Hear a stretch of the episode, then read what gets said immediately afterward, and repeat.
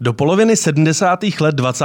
století neumožňovaly americké banky a další finanční instituce v daným ženám využívat jejich produkty, jako třeba kreditní karty nebo půjčky. Problém měly i svobodné ženy. To, že dnes mohou američanky vlastnit kreditky, bylo do velké míry zásluhou soudkyně Ruth Bader Ginsburg, která se v roce 1974 zasadila o přijetí Equal Credit Opportunity Act. No a možná i díky tomu je dnes svět financí také doménou řady výjimečných expertek. A to mnohdy i na poli práva.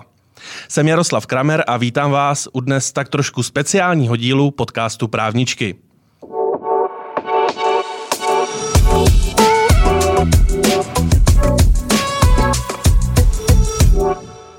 Hosty dnešního dílu podcastu Právničky jsou Jana Brodány, výkonná ředitelka Asociace pro kapitálový trh v České republice. Dobrý den. Dobrý den. Veronika Civínová, právnička Butent Company Lomeno Portu, k tomu se dostaneme. Dobrý den. Dobrý den. No a také neprávnička, proto je tento díl speciální, Danuše Nerudová, rektorka Mendelovy univerzity v Brně. Dobrý den.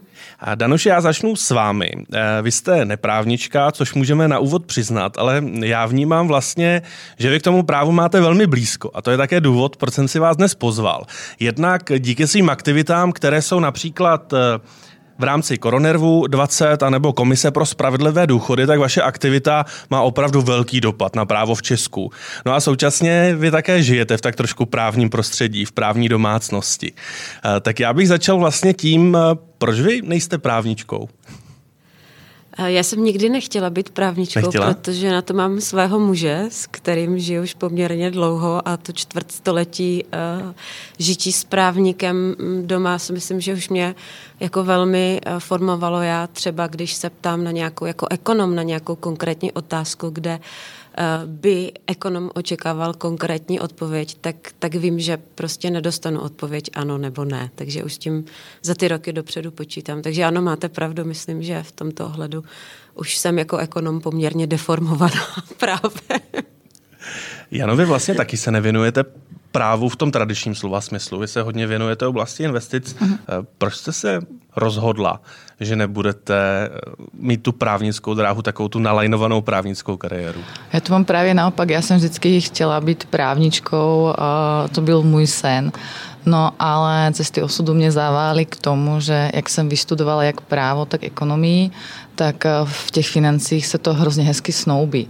Ono aktuálně to funguje asi tak, že ono se říká, že 10 let zpátky bylo na jednoho investičního manažera a bylo na 10 právníků jeden investiční manažer. Teď je to tak, že na jednoho investičního manažera musí být 10 právníků, aby všechno bylo v pořádku. Takže to právo využívám, ale spíše z pohledu toho, jak by mělo vypadat, než že bych eh, někoho zastupovala nebo nějak jinak je využívala. Jako první se tady představíte jako právnička nebo jako výkonná ředitelka? Eh, já když říkám, co dělám, tak, eh, tak eh, je to spíš výkonná ředitelka. I když 30% mé práce je to právo, ale jak říkám, je to spíše to právo z pohledu toho, co by mělo být, než z toho, jak to je a jak to vykládat. Veroniko, jak tady Jana popisovala ten poměr právníci versus eh, investiční manažeři, myslím si, že zrovna ve vašem případě je to naopak. Že vy jste tam jediná právnička na mnoho expertů na investice. Eh, není to někdy trošku náročné? Eh, je pravda, že v rámci Wooden Company nás jako právníků není příliš mnoho, že jsou společnosti, kde je právníků podstatně víc, ale na druhou stranu si myslím, že potom nám to dává určitou jako flexibilitu. Jsme menší kolektiv a můžeme se lépe domlouvat potom s těmi konkrétními sales eh, manažery, s tradingem a tak dále. Takže vlastně si myslím, že to nemusí být vůbec ke škodě. Je to vždycky o nějakém jako osobním nastavení a fungovat to určitě takhle může. Danuše, Eh, co se vám vybaví, když se řekne slovo právník, kromě manžela?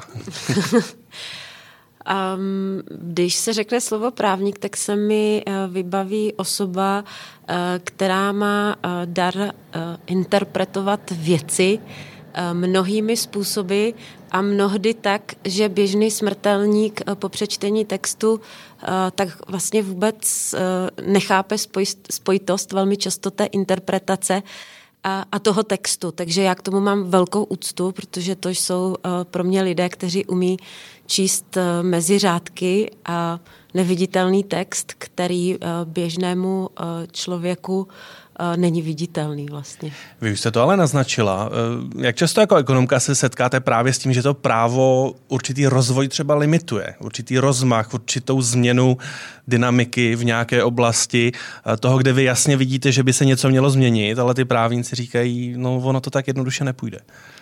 Tak to právo je asi z povahy věci hodně konzervativní, z mého pohledu ekonomického. A už jsme měli v historii několik etap, kdy ekonomika předběhla právo, ne vždycky to mělo hezké konce. Eh, byly to 90. roky, kdy ta ekonomika běžela rychleji než právní rámec a mám trochu pocit, že vlastně teď ta covidová krize je ten stejný případ, eh, že třeba ta opatření nebo to omezování těch základních práv běží uh, před tím právem a jsme tomu svědky, že nejvyšší správní soud má celkem dost uh, práce v tuto chvíli, aby se nějakým způsobem nastavil zase ten legislativní rámec fungování v trochu jiném režimu, než jsme zvyklí. Mimochodem, tady tu otázku běžně v podcastu právničky nepokládám, ale vy všechny tři jste eh, současně eh, maminky. Eh, jak vlastně na vás ta covidová krize dopadla? Protože minimálně u vás, jenom vy zvládáte kromě práce pro asociaci, také studujete, jste aktivní na mezinárodním poli. Přijde mi, že vlastně téměř jako váš den musí mít tak 60 hodin. To ne, překvapivě uh, jsem uh, mě, můžu brát korona krizi celku pozitivně. Jak kdybych si měla objednat eh, něco, abych mohla fungovat jako maminka a jako ředitelka, členka představenstva a podobně, tak, eh, tak bych ani nic lepšího nevymyslela. A z toho velmi sebeckého pohledu eh, mě korona krize umožnila mít absolutně malinkaté miminko, a v podstatě již po porodu se zapojovat do všeho. Je hodně lidí, co si ani nevšimlo, že jsem porodila, protože já jsem porodila v březnu minulého roku a všechny aktivity se přesunuly do online. Takže i tento rok jsem volila nového prezidenta Evropské asociace a přitom jsem kojila. takže, e, takže ta korona krize mě překvapivě pomohla, ale také vím, že je hrozně moc maminek, které měly malinkaté děti nebo děti ve škole a museli se jim věnovat a, a že v podstatě jim přibyla další práce, když byly zavřené instituce. Veroniko, co vy? Pasíte k té skupině, které přibyla práce? Je to e, trošku dvojsečný u mě. Ze začátku to jsem měla chlapečka vlastně dvouletého, který normálně chodí do jesliček a ten mě zůstal doma. Zároveň nám výrazně přibylo práce, překvapivě, protože během koronakrize ten investiční trh poměrně dost ožil takže to bylo náročnější, ale pak, když jsme nad tím tak jako uvažovali, tak jsem si říkala, že se inspiruju třeba tady Janou, že vlastně s tou koronakrizí to takhle může hezky fungovat a pořídila jsem si ještě jedno miminko, takže... tak a jste věděla, Jano, o tom, že takhle inspirujete až takhle do detailu? Uh, jsme si s Veronikou psali a doufám, že to není řetězová reakce, že teď tady budeme pokračovat v, v tom, kdo bude mít kolik dětí. Veronika, já bych se vrátil zpátky k té oblasti investiční svět versus ten právní svět. Vy jste stála u zrodu takové inovativního produktu v rámci portu. Eh, měla jste jako právnička občas pocit, že jste určitým blokem v rozvoji toho produktu, v rozvoji toho, kam by se ten, eh, řekněme, startupový nápad nebo případně ten investiční nápad mohl rozvinout? Eh, já mám tenhle pocit neustále u všech projektů, ale, ale snažím se, aby to bylo ten zásah nás jako legal lomeno compliance, aby byl vždycky co nejmenší. Ty právní normy v oblasti finančního trhu, jak zmiňovala paní Nerudová, lze prostě interpretovat velice různě a široce a vždycky jde o to sledovat ten princip. Takže ve chvíli, kdy sledujeme ten princip, tak lze naplnit mnohé představy, které na začátku vypadaly, že se naplnit vlastně právně nedají. Každopádně pořád vždycky v nás, právnících na finančním trhu, trošku jako dřímá ten hlídáček toho compliance a vždycky se snažíme to všechno brzdit a ty nápady nakonec trošku formovat. Ale zatím se mi nestalo snad nikdy, že bych něco měla chuť jako úplně zabrzdit, že bych chtěla ten nápad úplně zabít. Vůbec ne. Naopak my se snažíme vždycky co nejvíc těch nápadů realizovat, protože oni jsou většinou výborné. Jde jen o to tam eh, napasovat ten legislativní rámec tak, aby to prostě dobře fungovalo, aby to bylo právně správně, aby to chránilo klienty a zároveň, aby to finančně fungovalo. Já jenom možná dodám, ano. že na finančním trhu máme jednu výhodu a v podstatě je tam takový, taková druhá úroveň kontroly a to je Národní banka. A, takže i když si právníci něco hezkého vymyslí, a, ale a, je to jakoby na hraně nebo tam něco úplně nesedí, tak Národní banka a, přijde a řekne, že to má být trošku jinak. Takže je tam taková ještě jedna úroveň, aby to bylo, jako, bylo stoprocentně správně. Já bych se ještě úplně krátce vrátil k tomu úvodu, kdy jsme, vy jste řekla, že jste nikdy nechtěla být právničkou. Měla se vždycky jasno, že se vydáte cestou ekonomky, případně cestou aktuálně expertky na důchodovou reformu až, až takhle do detailu. Nebo jak to bylo? No já jsem nikdy nechtěla být právníkem, vždycky jsem chtěla být ekonomem, protože mě bavily čísla, ale paradoxně v tom mém poměrně speciálním zaměření jsem jako došla k tomu, že to vlastně velmi často, velmi úzce souvisí s právem.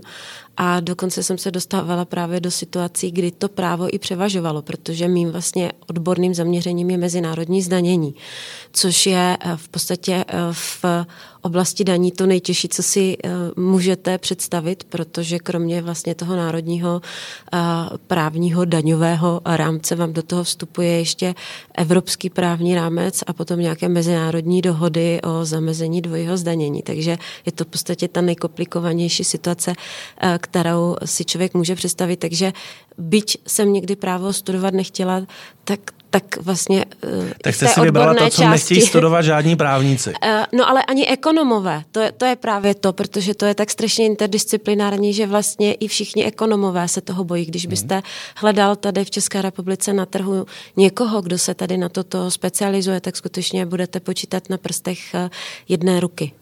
No a čím to, že zrovna vy jste si u téhle oblasti řekla, tak to je to, čemu se chci věnovat?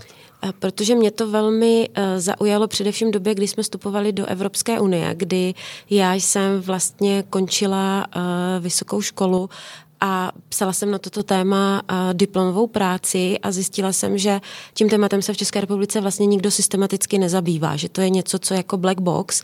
A věřila jsem, že to bude mít obrovskou budoucnost tím, jak vstoupíme na jednotný trh a měla jsem tu možnost, že jsem potom vycestovala jako research fellow na uh, univerzitu do Vídně, na Wirtschafts univerzitét k panu profesoru Langovi, který je tak trochu ikona uh, v Evropě, co se týká mezinárodního zdanění. No a ten mě vlastně uh, přivedl k tomu tématu, že jsem se mu začala dlouhodobě věnovat.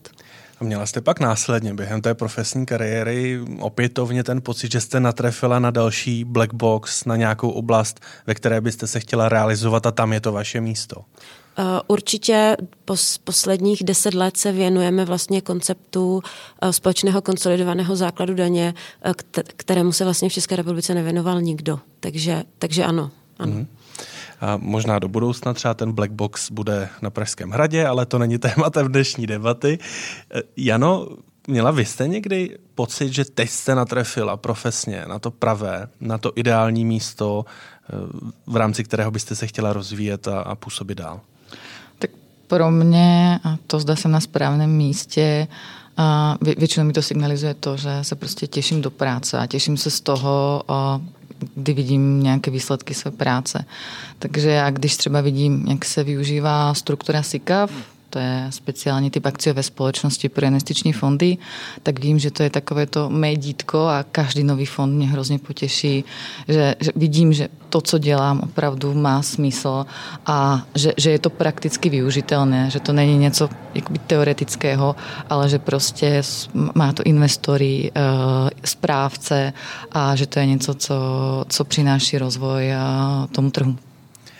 Veroniko, u vás to rozhodování no, nebylo o tom najít si nějakou tu nejnáročnější oblast práva, které byste se mohla věnovat, ale bylo vlastně o tom, jestli se vydat advokátní cestou, tou interní firmní cestou. No, myslím si, že řada mladých právníků řeší to samé. Vydám se do advokace, budu působit jako koncipient, eh, možná se někdy probojuji nahoru, případně půjdu do nějaké zajímavé společnosti, která je dynamická a tam budu fungovat jako firmní právník. Co u vás vlastně převážilo nebo aktuálně převažuje? Eh, u mě to neustále osciluje tohle. To jsou prostě dvě síly, které se ve mně neustále perou. Naštěstí to lze kombinovat, protože i jako advokát můžete dlouhodobě poskytovat své služby nějakému celku, takže v zásadě potom už jste v rámci toho celku velmi známý a jste v zásadě jakoby zaměstnanec. Tím nechci říct, jako, že by to byl nějaký švart systém, ale že prostě když tam člověk dochází často, tak ty lidi zná, prostě tam zapadne ale eh, nechci se vázat úplně na jednu entitu, protože ten eh, investiční život v České republice je velice bohatý a nikdo nedokáže obsáhnout, žádná entita neobsahuje úplně všechno, takže já v rámci Wooden Company dělám určitou část své praxe a potom zase jinou část, která se věnuje úplně specifickým produktům, tu mám u jiných klientů. Takže uh, mám úžasnou možnost to kombinovat a uvidíme, co převáží do budoucna. Takže zatím jste nenarazila na ten black box, na to místo, které by bylo tím ultimátním cílem kariérním? Zatím to tak není, uvidíme. Ještě, ještě si myslím, že pár let času času a doufám, že, na tom, že to místo najdu. Dámy, vy všechny máte už v tuto chvíli, některé už vlastně, řekl bych ještě mnohem intenzivněji, takové, řekněme, hvězdné kariéry nebo úspěšné kariéry. V případě paní Nerudové, tak mám poslední dobou pocit, že když otevřu jakékoliv médium, tak na mě vyskočí váš názor, což já vnímám velmi pozitivně, protože cokoliv si od vás přeštu, tak s tím plně souzním. Jak moc je ale těžké při tom, řekněme, úspěchu zůstávat nohama na zemi. Přitom, když se vám daří, vy jste Jano taky zmiňovala, že řada těch určitých produktů nebo dění na finančním trhu, tak v tom vidíte svoji stopu, tak to člověk může jako velmi jednoduše si říct, tak teď už vlastně jako, teď jsem jako dobrá, teď jsem to zvládla a teď už si budu jenom užívat to ovoce svého úspěchu. Ale mám z vás takový pocit, že vy jste typy lidí, kteří zůstávají těma nohama na zemi. Danuše.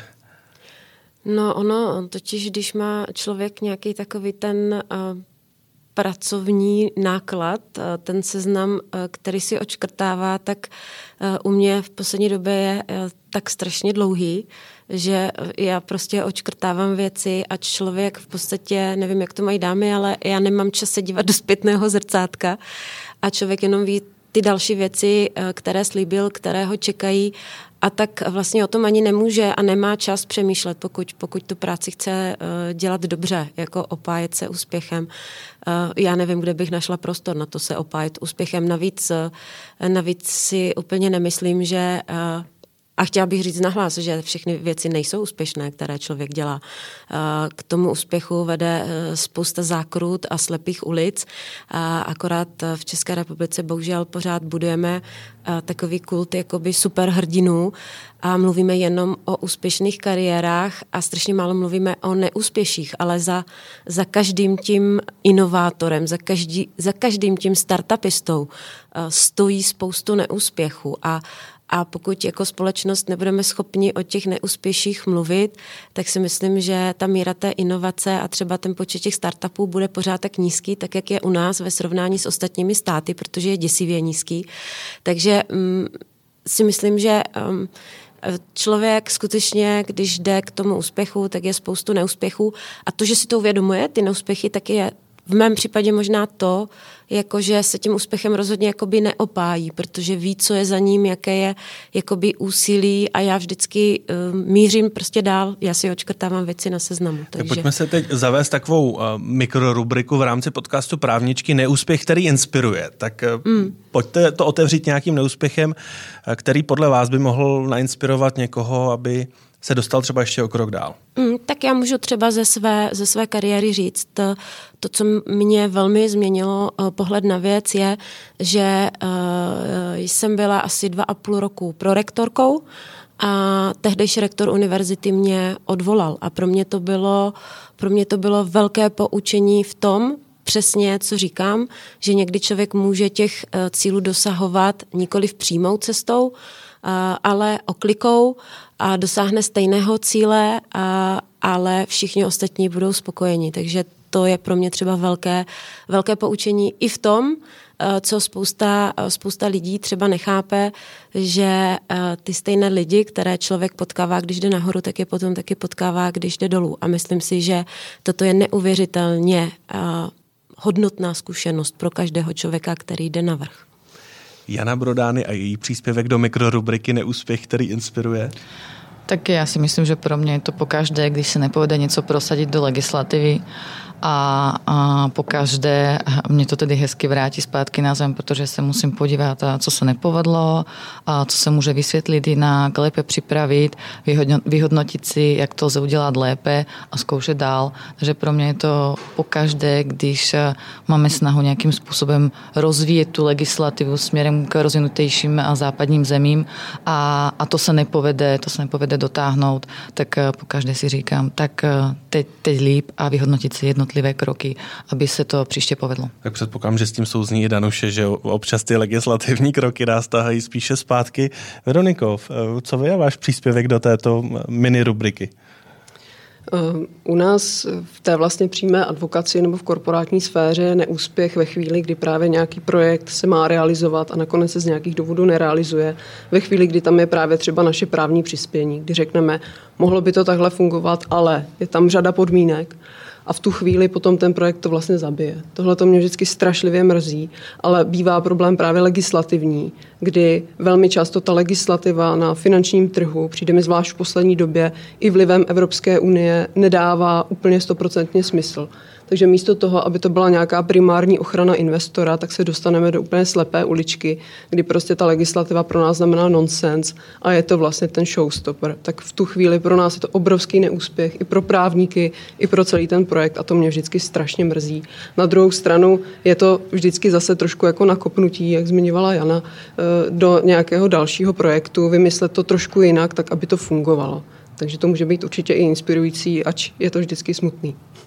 Dámy, my se v rámci podcastu Právničky věnujeme pochopitelně často tomu, jakou pozici mají ženy ve světě práva, ale u vás bych se dovol to trošku upravit a modifikovat na to, jakou dnes podle vás mají pozici ženy ve světě financí. Eh, jestli je to obdobné jako v tom právu, to znamená, že na těch nejvyšších postech je stejně eh, převaha mužů, eh, případně zda vidíte, že se to mění. Jestli to finančnictví a ten finanční svět je stejně, řekněme, nechci říct úplně diskriminující, protože to není naším tématem, ale stejně více nakloněn úspěchu mužů než úspěchu žen. A možná bych začal s Danuší protože vy máte za sebou velmi úspěšnou kariéru a dostala jste se na, vlastně jste, myslím, první rektorkou. Uh, ve sto letech naší univerzity, letech. ano. Ano, uh, v Mendelově univerzitě, ale současně jste velkou výjimkou v tom finančním světě. Není tomu tak? Uh, je tomu tak, ta participace žen je nižší asi právě kvůli bariérám, jako jsou mateřství, protože samozřejmě finančnictví je velmi uh, dynamické, ale jak říkala kolegyně, tak paradoxně skutečně ten covid je příležitost, jak zůstat on board. Během, během mateřství a rodičovství, ale já myslím, že třeba takovým velmi hezkým obrázkem situace ve finančnictví je třeba bankovní rada České národní banky, anebo fakt, že jsme nikdy neměli guvernérku ženu v České národní bance. Takže ano, ano, je to tak, je to obor, který je domenou mužů. Jano, souhlasíte? Já v celku sleduju ten vývoj a vidím, že se to mění. A zatímco před deseti lety tak a to zastoupení žen bylo mnohem nižší, tak už teď vidím, že ty ženy postupně stoupají na ty nejvyšší místa. A příkladem jsou toho asociace, kdy v čele asociací jak bankovní, tak kapitálového trhu, tak private equity stojí ženy v asociaci pojišťoven, je to CEO minus jedna, to zastoupení tam opravdu roste. Třeba je to politická funkce, ale ministrině financí je, je žena zastoupení žen roste, a, ale je opravdu škoda, že a, není a, ta bankovní rada. To je takové to, myslím si, a, místo, které by mělo reprezentovat a, sektor a tam ta žena jednoduše chybí. Veroniko, sledujete nějaké rozdíly mezi advokací a tím korporátním světem ve financích, eh, pokud jde o přístup k ženám, zastoupení žena? Teď se nebavím přímo o Woodend Company, případně hmm. Portu, ale máte jistě řadu kolegů, známých kamarádů, spolužáků, kteří se rozhodli pro různé kariéry. Tam vidím veliký rozdíl v zastoupení mužů a žen. Jednak je to přímo v té právní, lomeno korporátní sféře. Tam se strašně často setkávám s tím, že k nám přichází třeba studentky nebo mladé právničky, které v té oblasti finančního trhu nějakou dobu pobudou a potom zjistí, že to není pro ně. To je velice časté, takže nás, které jsme tam zůstali, je potom ve výsledku strašně málo. Ač na té startovní čáře ženy určitě stály. A uh, druhý aspekt, který sleduje a kde si myslím, že je to ještě mnohem výraznější, uh, je v té oblasti klientské. Když se na to podívám, tak uh, teď odhlédnu od Wooden Company, tam je ta situace velmi specifická, tam jenom zmíním, že šéfka sales lomeno trading je dlouhá, dlouhá léta žena, je to Kristen Andrasko, Kristen je naprosto výjimečná a je to prostě úžasná vůdkyně tam toho týmu, ale to je veliká výjimka. Já když, si, když se podívám do té sféry advokacie na klienty, se kterými pracuji, tak eh, můžeme říct, že 95% z nich budou muži pokud se setkám se ženou, tak je to skutečně naprosto výjimečná situace a typicky ženy působí spíše v nějakých jako poradních orgánech, kdy eh, nechci říct, že to jsou sekretářky, ale jsou to vlastně eh, nějakým způsobem ty pomocné ruky těch CEO, ale na těch nejvyšších funkcích, eh, když se budeme bavit o nějakých inovátorech, o zakladatelích investičních fondů a dalších struktur, tak to jsou v drtivé většině muži. Eh, ono to taky možná i u těch různých komisí a podobně. Vy když, eh, vy, když jste například zakládala Koroner v 20, dávala jste si záležet na tom, aby to bylo vyvážené? Já bych tady chtěla zbořit jeden mýtus, který se traduje, že já jsem založila Koroner v 20. A mně se ten mýtus líbí. Těch zakladatelů bylo víc, nebyla jsem to jenom já, ono se pak pan, panu premiérovi jako hodilo to, to vždycky jako trošku smyknout na mě, že za to můžu já. Ale eh, to zcela jistě určitě nebylo eh, měřítkem, eh, když jsme hovořili o tom, že by měl Koronor 20 vzniknout a vznikal tak samozřejmě kritériem byla eh, odbornost a ochota eh, eh, pro bono pracovat na věcech, které jsou důležité pro naši zemi a vlastně ještě za to sklízet do jisté míry i negativní reklamu.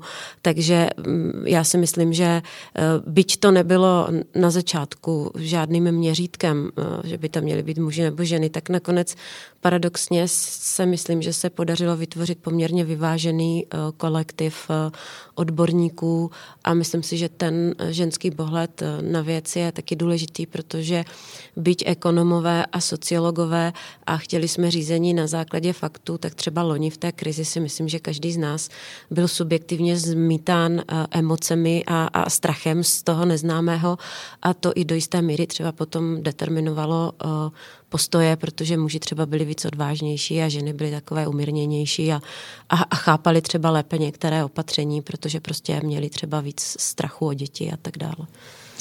Ano, Jano. Já tady musím jenom doplnit, já jsem se účastnila práci ještě po Tučkovi penzijní komise a ten ženský prvek je nezbytný, zejména u tady těch témat. A jak když jsem poprvé byla vystavena situaci, že převážně pánové 60 plus brainstormovali nad tím, jak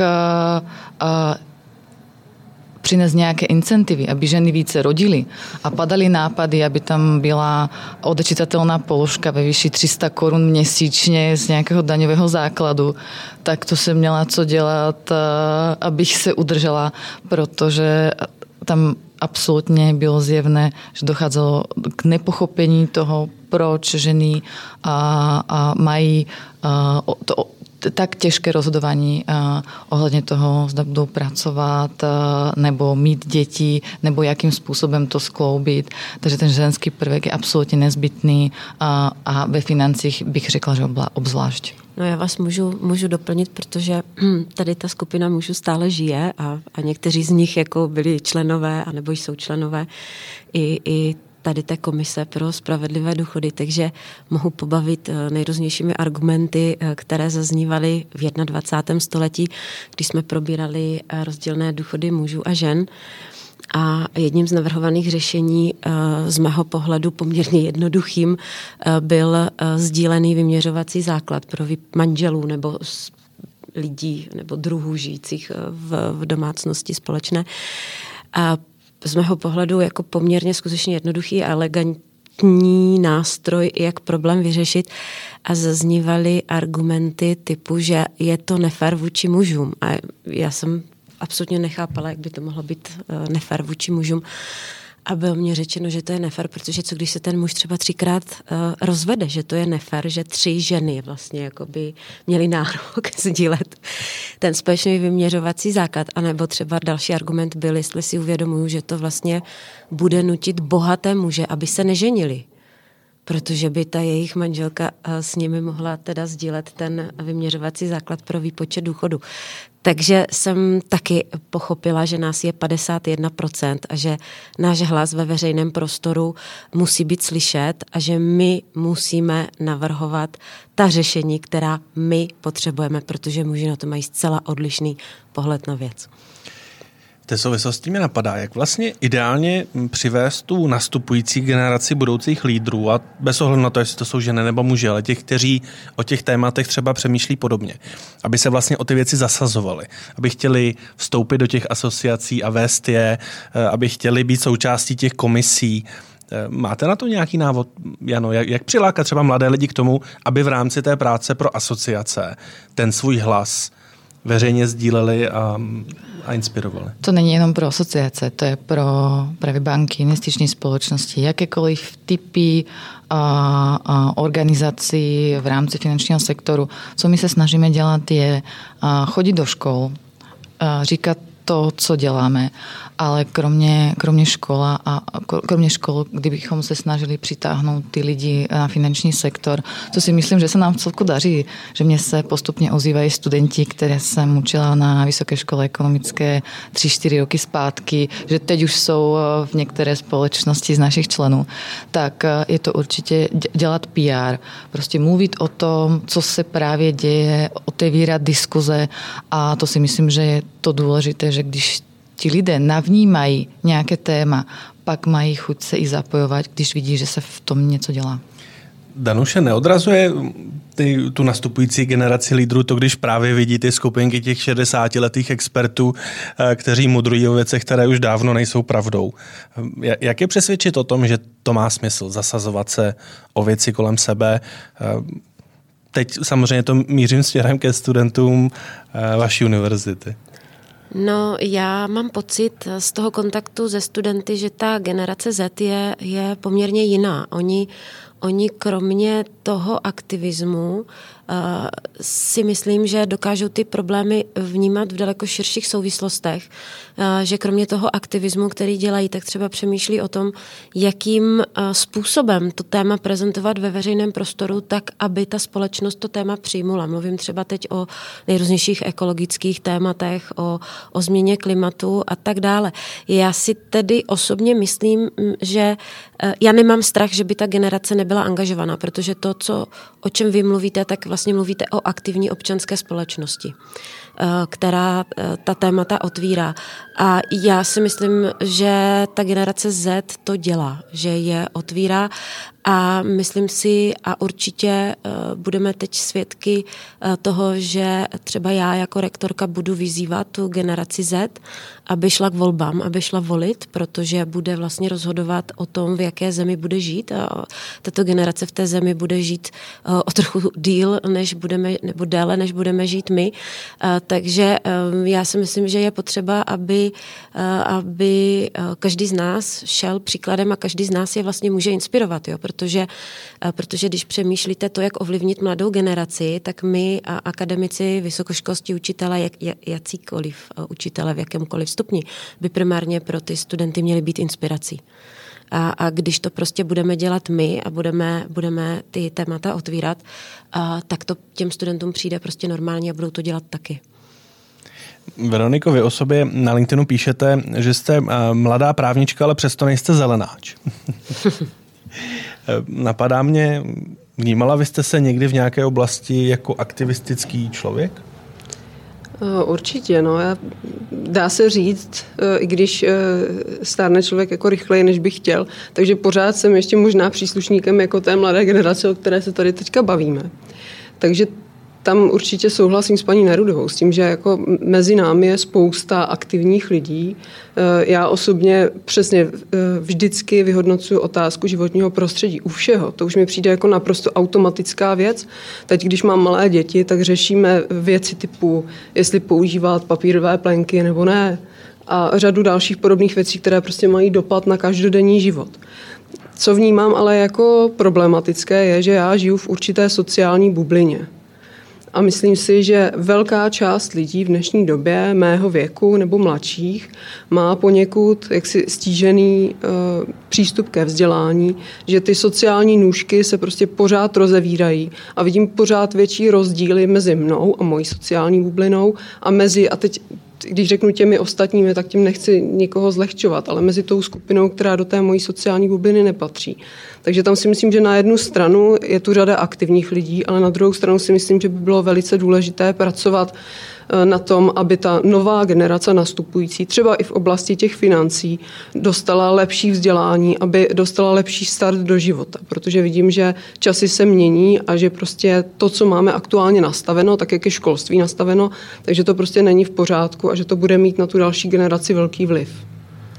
Myslíte si, že takové to, ono to zní trošku jak politické heslo, spojovat a nerozdělovat, eh, že to mají víc zakořeněné ženy v sobě než muži? Nebo se nedá takto generalizovat? Eh, Danuše. No já bych to slovo spojovat nepoužila. Já mm, bych použila spíš to, že uh, my musíme uh, se naučit komunikovat. To je, to je to slovo, ne spojovat, komunikovat, protože my máme rozdělenou společnost a ty skupiny spolu nekomunikují. A uh, my je musíme naučit uh, komunikovat, chápat uh, jeden druhého a poslouchat jeden druhého, protože to je další věc, kterou uh, neumíme. My neumíme naslouchat a to je prostě strašně důležité. Takže dřív než, nebo víc než to um, sprofanované slovo spojovat, uh, bych používala to, že je potřeba naučit ty rozdělené skupiny komunikovat, to znamená staré s mladými, poslouchat, rozumět. A to se netýká jenom starých mladých, nám se rozvírají nůžky mezi regiony, eh, města, venkov.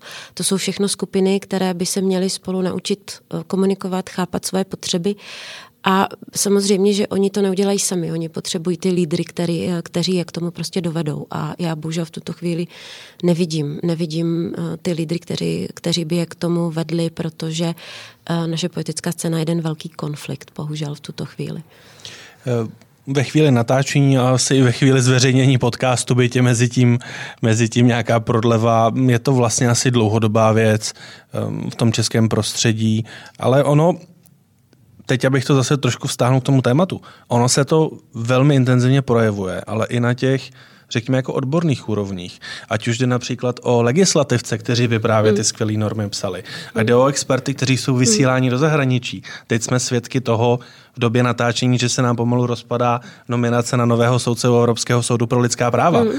byť to bylo vybráno. Vidíte, že i vlastně v těch odborných kruzích se tohle děje? Eh, já tedy v těch mých odborných kruzích, to znamená akademických, tam ten konflikt nevidím. Tam si prostě myslím, že ještě pořád eh, vedeme konstruktivní diskuzi, protože že to je základem jakéhokoliv pokroku. Ale já ještě udělám jednu odbočku. Já jsem eh, teď hovořila s několika bývalými politiky právě tady o, tom, o té rozdělené společnosti a o té politické scéně toho konfliktu a oni si právě všichni zhodně na ten konflikt jako stěžovali. A já, když jsem o tom uvažovala, tak eh, já si prostě myslím, že to je výsledek té nízké participace žen prostě ve, ve věcech veřejných, protože ženy z mého pohledu primárně nikdy neřeší věci konfliktem. Vždycky se snaží uh, dojít koncenzu. A osobně jsem hluboce přesvědčená, že kdyby v Komisi pro spravedlivé důchody na mé židli seděl muž, že z té komise nikdy žádný koncenzus nevzešel, protože skutečně eh, ty vzorce jednání a chování jsou prostě jiné. Ano, když sledujete fungování různých asociací na mezinárodní úrovni, podepsala byste, že eh, když je ve vedení žena nebo má žena velký vliv, tak dochází méně ke konfliktům? Já si myslím, že to souvisí i s tím, že eh, ženy mají takovou větší pokoru A já to vnímám hrozně často na různých úrovních, když za mnou přijde kamarádka, kolegyně a řekne, hele, mě jdou jmenovat do představenstva a mě jdou povýšit a já si nejsem jistá, zda to zvládnu. A tady to je vzorec, který se opakuje pořád. Zatímco když kolega nebo kamarád přijde a, a poví mi, hele, já jsem teď byl jmenován do představenstva a okamžitě umí vysázet 10 důvodů, proč právě on by měl být v tom představenstvu. A myslím si, že k té diskuzi je hodně třeba pokory, a aby člověk dokázal navnímat ty potřeby a situaci toho druhého. A myslím si, že právě tady tu pokoru by do diskuzí eh, více žen vneslo. Eh, to, co říkáte, vlastně slychávám poslední dobou velmi často, nejenom v souvislosti s právničkami, ale v souvislosti s projektem, který se týká eh, žen ve financích. Tak mě tak napadá vlastně další mini rubrika. A to dámy, řekněte mi, v čem jste vlastně fakt dobré. Veroniko. No a to je, já mám přesně ten problém, o kterém mluvila Jana. Já vždycky já se strašně podceňuju. A s čím jsem fakt dobrá. Já umím teďka výborně multitasking, jo, to je pravda. Teď, jak mám dvě děti, pracuji z domova a ještě k tomu se věnuje jednak advokaci a jednak se starám částečně o Wooden Company, tak si myslím, že to zvládám velice dobře. Takže tohle to je jako velmi silná stránka a myslím si, že mnoho mužů tady tím nedisponuje. Že mě v tom vycvičili právě děti a právě to, že jsem s nimi každý den. Takže třeba tohle to bych vyzdvihla. Ano. Já si myslím, že hrozně využívám synergii a komplexity. To znamená, že dokážu spojovat hrozně moc oblastí. Ať už je to účetnictví, daně, právo, ekonomie, PR, tak vlastně spojují jednotlivé aspekty, abych z toho poskladala větší celek, který je o to větší, že do něj zapojím právě různé oblasti. Mimochodem od eh, Darny Lušuchové, myslím, že vám ji nemusím představovat, vím, že jste velmi dobrá na učení se jazyků, eh, že umíte několik eh, jazyků, dokonce snad i arabsky. A ona by se vás ráda prostřednictvím mě v rámci podcastu zeptala, kdy se budete učit další jazyk tak já teď, já to dělám tak, že vždycky se jeden rok věnuju nějakému jazyku jako hlavnímu a přidávám si k němu další jako, jako takovou takový vedlejšák, ale uh, v plánu je, uh, v plánu bych, co bych se ráda naučila, tak je, uh, protože pro jogu bych možná využila nějakou hinštinu, tak uh, a já strašně nerada cestuji někam, kde se nedomluvím takže jsem v celku jako, jako omezená, takže ráda bych se posunula tady tím směrem a zkusila si i tu hinštinu, co už není tak daleko, daleko od té arabštiny a to celku. No a někdy bych se hrozně ráda naučila stoprocentně a hrozně hezky česky. Tak, aby, aby nikdo nepoznal, že jsem ze Slovenska. A to bych se rád naučil já. Eh, Danuše, v čem jste fakt dobrá? Já osobně si myslím, že také v tom širším rozhledu a zejména jako v tom nadhledu a schopnosti skutečně uh, uh, jako dosahovat koncenzuálních řešení. Tam si myslím, že tam si myslím, že um, ta komise mě jako velmi třeba vyučila, ale určitě, kdybyste se zeptal mých dětí, tak vám řeknu v, v kontrole domácích úkolů a v tom, v tom, jaký tlak na ně vyvím, aby se učili a podobně. Dámy jste dobré v tom oddělit ten pracovní, mimo pracovní život a najít si čas na dostatečný odpočinek, který vy subjektivně potřebujete, Veroniko? Eh, ne, neumím to. Snažím se to naučit, ale, ale zoufale mi to nejde. Mně všechny ty činnosti splývají dohromady. Já prostě neumím vypnout jednu a začít druhou. Takže já jedu tak nějak zároveň všechno dohromady, ale nemyslím si, že by to bylo vždycky špatně. Ono mě to vede k určité efektivnosti a dlouhodobě mi to asi nevadí, takže možná, že to je takhle správně. Jano, z toho se říkáte, nevidím moc prostor pro odpočinek? A právě naopak. Já, člověk má v životě jedno z největších štěstí, když má zdravé děti, ale také když má možnost dělat něco, co je baví s lidma, kteří jsou eh, nadstandardně inteligentní, slušní, eh, hodní a, a já mám tady to štěstí, takže já ani nesnažím se nějak oddělovat eh, pracovní a soukromý život. A většina mých kamarádů v současné době to jsou kolegové a prostě sejdeme se někde na hřišti s dětma a probereme práci, probereme plenky, probereme všechno a je to to spojení příjemného s, s užitečným. Danuše, u vás bych ten dotaz trošku upravil, eh, a to slovy vašeho manžela Roberta. Eh, kde si nejvíce odpočinete a proč zrovna v Telecím?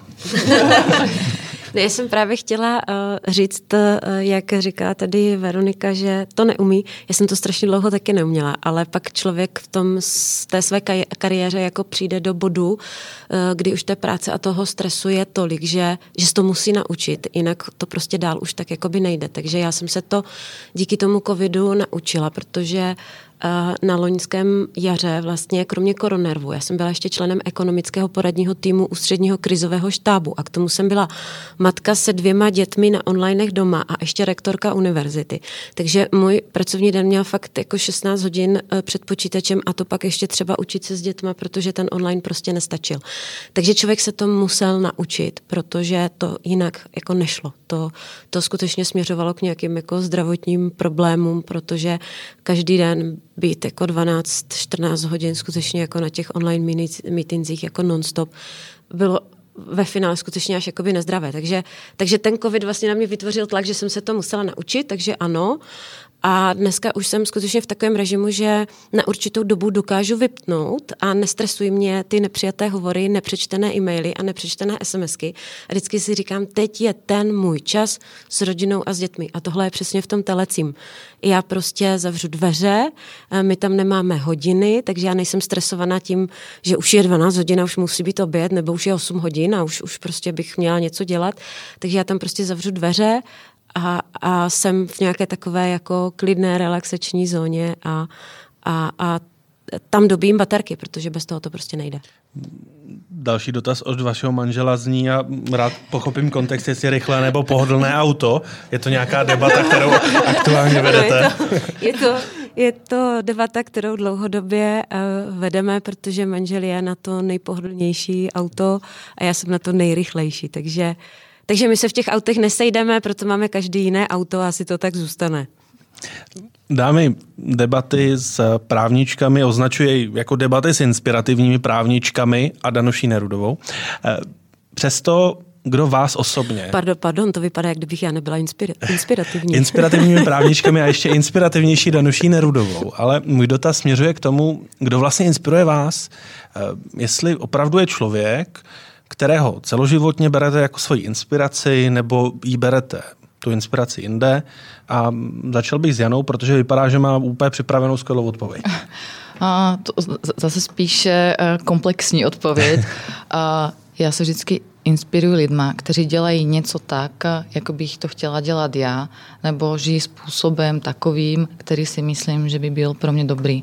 To znamená, když mám kolegy, u kterých vidím, že se moc hezky chovají k dětem, že mají skvělý vztah, tak se jich ptám, jak to děláš, co spolu děláte, jak spolu mluvíte, takže já se inspiruju těma konkrétníma oblastma, ve kterých ti lidé uh, fungují tak, jak bych si to přála já. Veroniko. Já přiznám, že mojí největší inspirací je moje rodina. Jo, a teď myslím celou tu širokou rodinu, protože my jsme naštěstí strašně dlouhou věcí všichni. Takže nás je, bylo nás po určitou dobu žijících pět generací a můžeme si předávat vlastně ty zkušenosti. A to je pro mě naprosto jako úžasný zdroj životních vzorů. Když uh, vyjmen, vezmu jeden za všechny, tak je to moje prababička, která pochází právě ze Žďárských vrchů, kde paní Nerudová má uh, chalupu, která i ve svých 95 letech měla vždycky uh, neskutečně liberální názory a ve chvíli, kdy se volil prezident, tak uh, odůvodňovala to, koho a proč bude volit. A k těm volbám samozřejmě šla. A říkala, musíme zvolit někoho, kdo bude prostě mladý, kdo bude dynamický, což v těch 95 pro mě hmm. bylo naprosto jako kouzelný.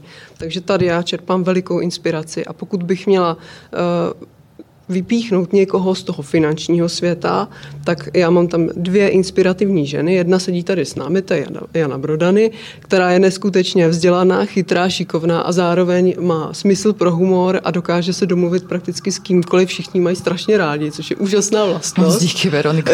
A druhá, druhý můj veliký vzor je právě Kristen Andrasko, kterou jsem zmiňovala. To je američanka, která přišla sem do Česka a která působí ve Wooden Company. Je tam v takovém opravdu jako velmi ostrém kolektivu, to jsou skutečně ti sales manažeři, kteří jednají s těmi klienty, tam to je ta Wall Street a v jejich čele stojí ona a ona je vlastně neskutečně precizní, uh, úžasná, uh, strašně silná osobnost, ale zároveň si pořád zachovává ten ženský prvek, pořád prostě má v sobě určitou takovou vyrovnanost a to je naprosto krásný a hrozně moc to obdivuju. Tak jsme už slyšeli, že eh, Telecí a jeho okolí má dobrý vliv eh, na to, eh, jak člověk dokáže fungovat i po 90, což je skvělý příběh. Co vy a vaše vzory, vaše inspirace? To, že vy sama inspirujete, to je jedna věc, řadu studentů, kolegů, posluchačů, ale kde vyberete tu inspiraci?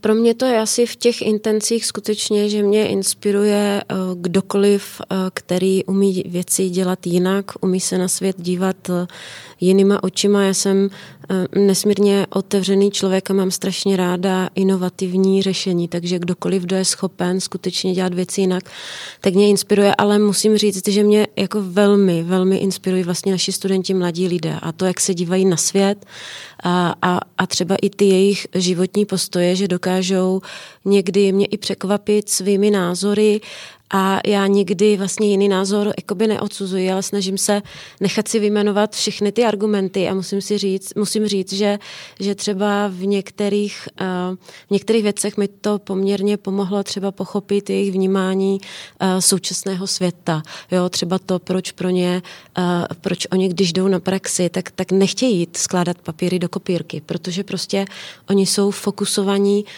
uh, oni jdou s nějakým záměrem na tu vysokou školu, oni přesně vědí, co chtějí dělat a oni skutečně uh, jdou třeba do té firmy na praxi, ne aby měli čárku a zabili 14 dní, ale oni se skutečně chtějí, chtějí něco naučit. Takže, uh, takže myslím si, že uh, teda asi tou největší inspirací v tomto ohledu jsou skutečně jako mladí lidé a pomáhá mi to pochopit současný svět víc vlastně. A nebo mít minimálně naději, že ten budoucí svět, který třeba jejich zástupci povedou, tak bude možná vypadat o něco líp. Dámy, na závěr mám takovou vlastně atypickou otázku. Často se v rámci podobných formátů ptají moderátoři na to, co byste poradili svému mladšímu já a podobně. Mě by zajímalo, eh, jakou zprávu byste poslali sami sobě, až si tenhle ten rozhovor budete poslouchat za rok. Vlastně v létě 2022 co byste si rádi sami sobě zkázali. A jelikož je to těžká otázka, tak začnu s Janou. tak uh, otázkou je, co bude za rok, eh, ale já bych si uh, celku ráda vzkázala, že abych, abych se prostě těšila z toho, co dělám, dělám spoustu věcí a někdy, a, a oni mě opravdu těší, ale občas si zapomínám sednout a nějak tak rekapitulačně se z nich těšit. Tak já si myslím, že bych si vzkázala, a hele, právě teď se ti něco povedlo a zkusit to chviličku užít a těšit se z toho a z toho pak brát sil do těch dalších věcí ta rekapitulace asi mm, chybí i vám, Danuše, vy jste to zmiňovala na začátku, ale současně ten rok 2022 je takový důležitý milník, pokud se nepletu. No já si určitě, co bych si skázala, je, že um, člověk uh, se nemá bát si užívat tady a teď, protože zítra už může být pozdě. Veroniko, nejhorší možná pozice, poslední odpověď na tuto otázku. Já mám naprosto jasno, aby si vzkázala, že mám chodit včas. Doufám, že za ten rok se to naučím. Dámy, moc vám děkuji, že jste si udělali čas na podcast Právničky Jana Brodány. Děkuji za pozvání. Danuše Nerudová. Děkuji za pozvání. A Veronika Civínová. Moc krát děkuji. Thank you